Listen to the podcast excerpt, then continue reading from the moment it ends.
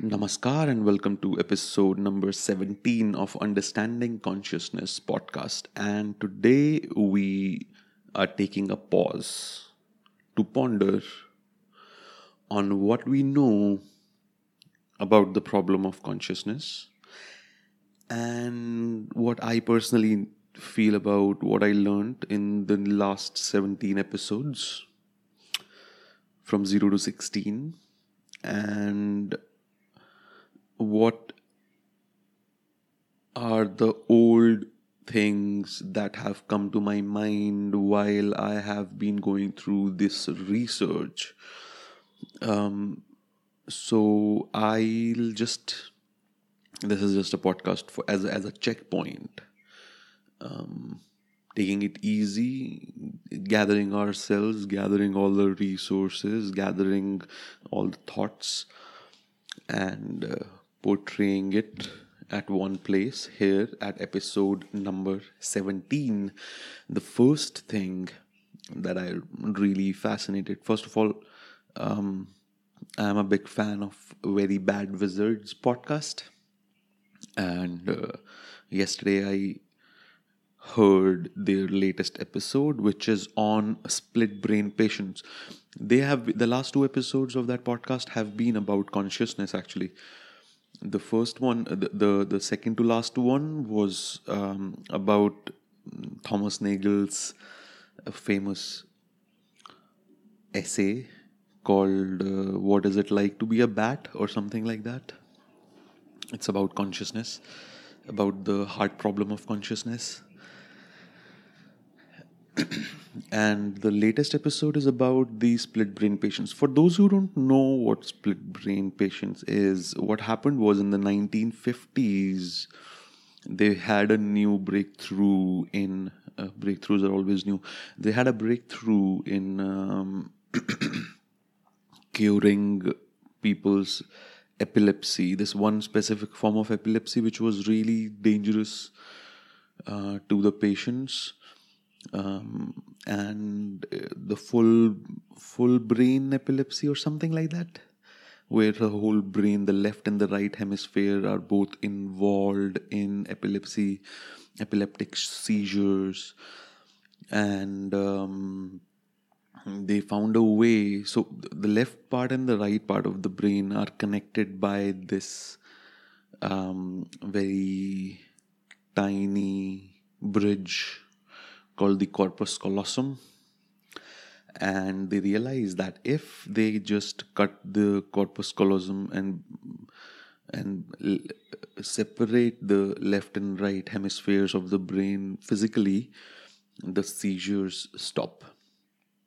And they were like wow this is a great uh, um, great operation great procedure and cure to fix the problem where a person's mind would, if untreated, become really um, a mush because epileptic seizures, depending on what they are, can be really damaging to the uh, neuropsychology. I mean, the, the physical and the mental part, I don't know. But what they realized quite late actually was that these patients were not normal. There was something different about them when after post surgery when left and right hemispheres are uh, separate. It took a long time to realize that because people behave normally even even with all that. They behave normally those people with split they, they from the outside they feel very normal and stable. But if you do some experiments on them you realize that both the parts of both sides of the brain are not actually communicating uh, and there are most definitely two different um, centers of consciousness. Two different uh, the left you can make you can do these interesting tests experiments where um, you can show the left because the left part of the brain is controlling the right side of the body and the right part of the brain is controlling the left side of the body. There are these experiments where you can show something a word or an image to the left eye and show another image to the right eye and then um, th- th- they would the um, what are the what are the specific experiments? I don't remember much but you can do you can imagine that you can do a lot of interesting experiments right? You can ask the ask the left side of the brain using the left ear just sorry the right ear and the right side of the brain by using the left ear. You can ask them a question or you can show them a question written question with just one eye. And you can feed these informations to just one part of the brain and um, you can do these experiments. And they realize that there is a strange uh, this is a strange phenomenon and nobody can figure out whether they have two centers of consciousness or one center of consciousness or what is going on. Are they communicating? They can they're definitely not communicating uh, in those patients. But the point is the, the the point that some people put forth is even in normal people like you and me the corpus callosum is not not a very like a very strong bandwidth bridge. Only only some information can pass through between the left and right hemisphere right? It's not not all information from the left part goes into the right uh, right hemisphere and vice versa. So what makes us say that we are all unified do we also have two different centers of consciousness or whatever that be you know? Are we fully bound together? That binding problem that we had started this podcast with the electromagnetic wave theory of uh, electromagnetic field theory of consciousness which solves the binding problem easily in that sense in that case it will be very easy to see that okay still at least they, it's still bound together because it's em waves. But if you consider the psychoneural theory of uh, um, consciousness that is just a just a, a result of information processing clearly there is no information processing between those hemispheres. So are there two consciousnesses? Are we or do we also have a separate hidden conscious so which is conscious side which is just looking around and uh, trying to figure out what to do what to say? A lot of experiments are um, mm, very eye opening about the nature of such division you know? So there were these um, interesting things that came to my mind. that podcast is fascinating. This latest episode is so good. It's so interesting that I had to stop my stop this paper for one episode and just just talk about that. They say this thing uh, which is the self is like the center of gravity.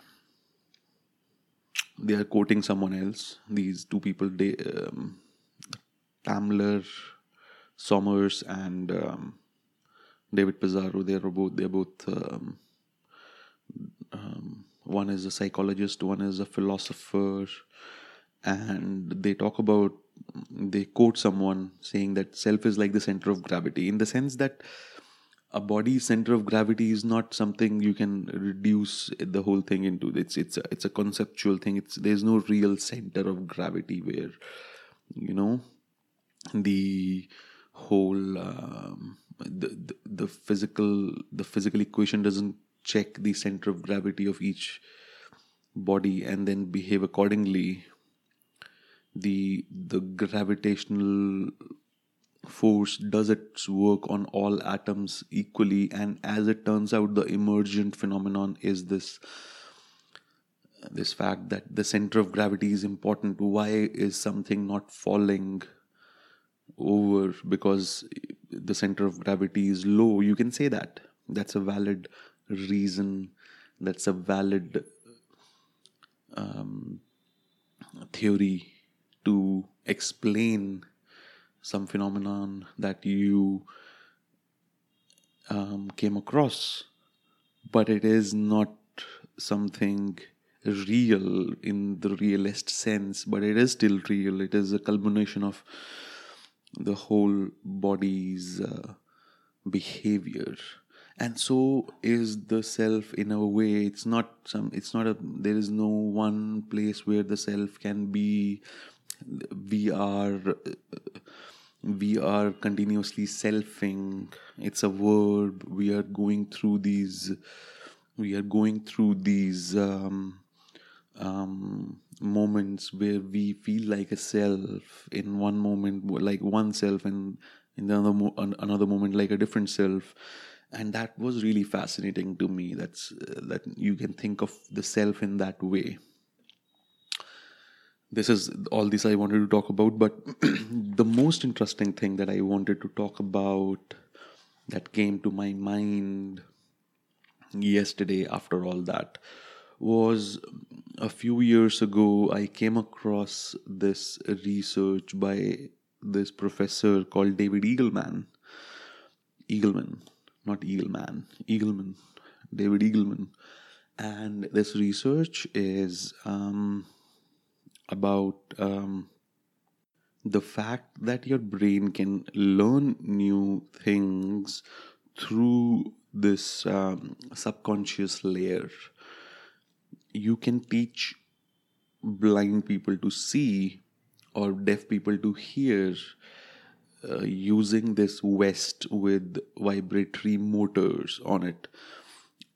The um, the procedure is like that. The, uh, you you have this vest prepared which has these vibratory motors on on the whole backside of that vest and the, the the deaf person wears that vest and there is a device that hears all the sound that is coming from the environment and it converts it into um, patterns of vibration on your back. And you use those vibrations. Your mind initially it'll it won't make any sense right? Initially when the first time the wearer wears it it it would be random um, bits of uh, info right? Um, but um, slowly when you, if you train properly and this is how the training goes this is how the training goes the person sees a word written in written in front of uh, him on a screen and he or she hears a voice saying that word. And that voice that sound is then converted into waves and the mind and it's fed through these motors. And the mind slowly as you keep on doing it these uh, multiple words all over all through the day in a few weeks the person the deaf person will get a feeling of what the word is just by these vibrations. And it's one of the most fascinating things, fascinating phenomenon I have come across that a brain can uh, subconsciously learn new sensory data and make sense of that sensory data, make models on it, and then have a percept have a perceptory response, have a perception of the brain can create the perception of hearing who knows what they are perceiving um, at that moment are they actually perceiving the sound? Or are is, are their mind feeling it through sensation body sensations? Or i don't know what's happening. It's very fascinating.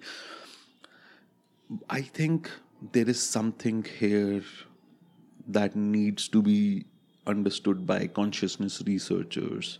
The fact that new percepts new sensory percepts are being formed where none existed before is very very interesting and can tell us something about the the the way the mind creates perception and the, this uh, this guy David Eagleman Eagleman he goes on to explain that you can actually feed it any data you can actually feed magnetic fields, right?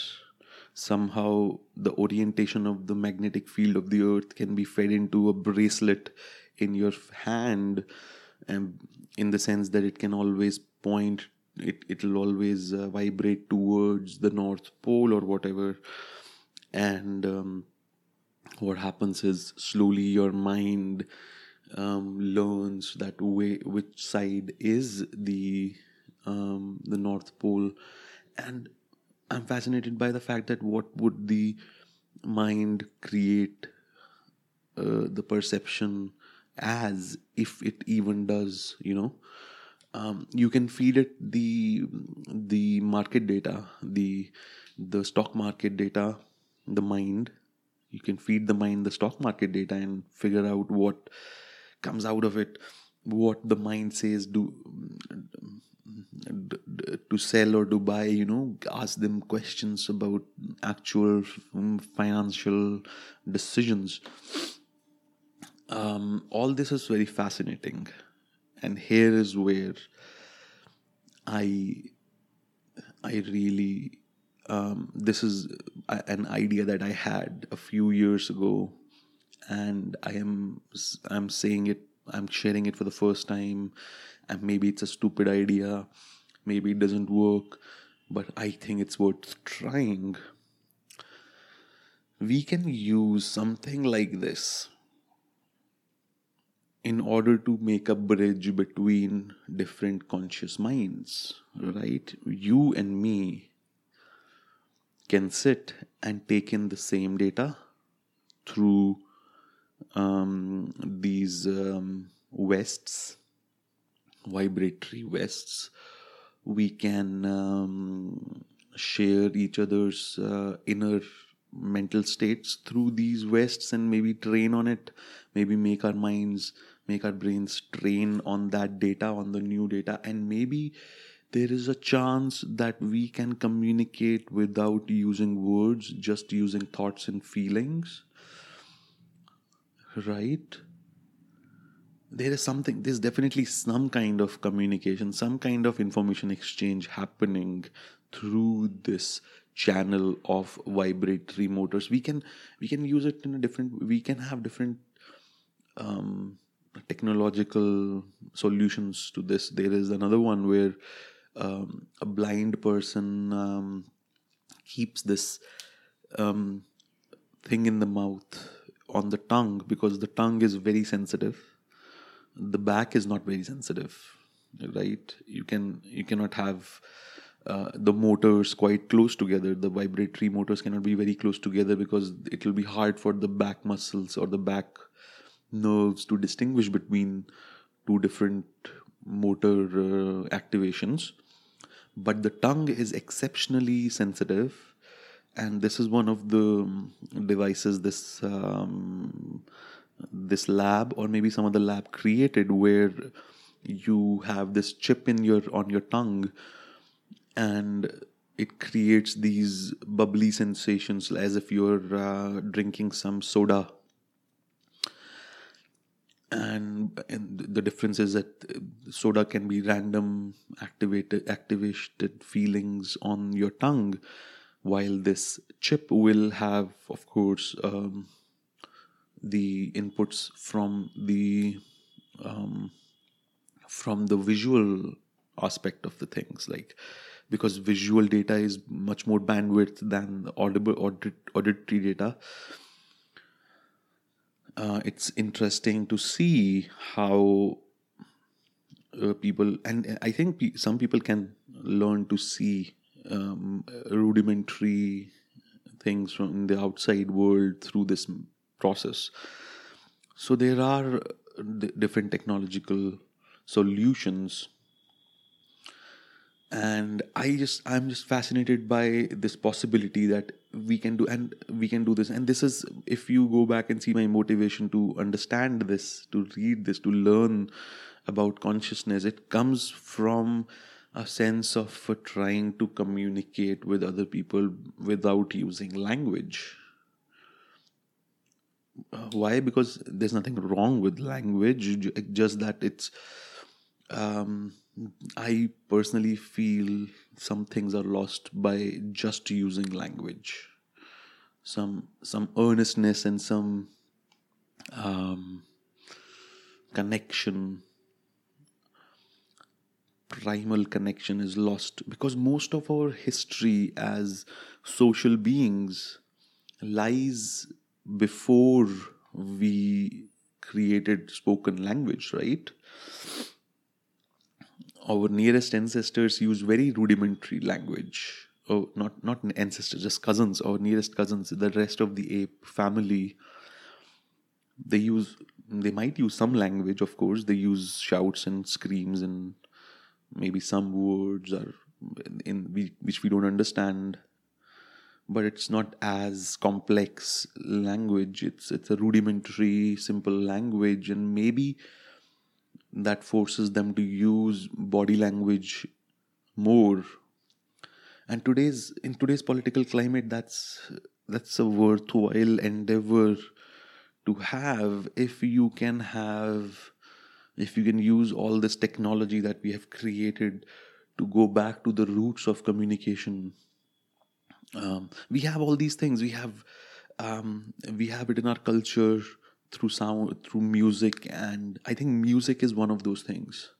Music is this this technology where we feel the same way and we de- we are sure we are kind of sure that we are feeling it the same uh, way when we are together dancing you know or when we are together singing or when we are in a drum circle and it's two hours into the drum circle and everyone is exhausted but they are into it. And then it creates this um, feeling. It's in capoeira I, I do capoeira and we have uh, these uh, rodas and in the in the rodas in the circle and uh, when we have festivals everyone is uh, together and exhausted but we are just we are not communicating apart from singing and dancing and um, playing capoeira and it's one of the most connecting things you come across the most uh, um, so the point is we already have these technologies in our cultures all we need to do is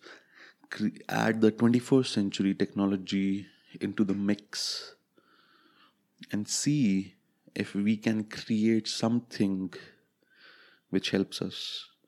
And i'm i don't know what to do with this. I'm really excited with this um, revelation and uh, i thought i'll just put it on the podcast uh, episode number 17 thanks for listening and we will be back to normal research tomorrow or maybe even today because I haven't read anything. I've just had this uh, thought and I just wanted to make a podcast episode. Thanks for listening and see you tomorrow.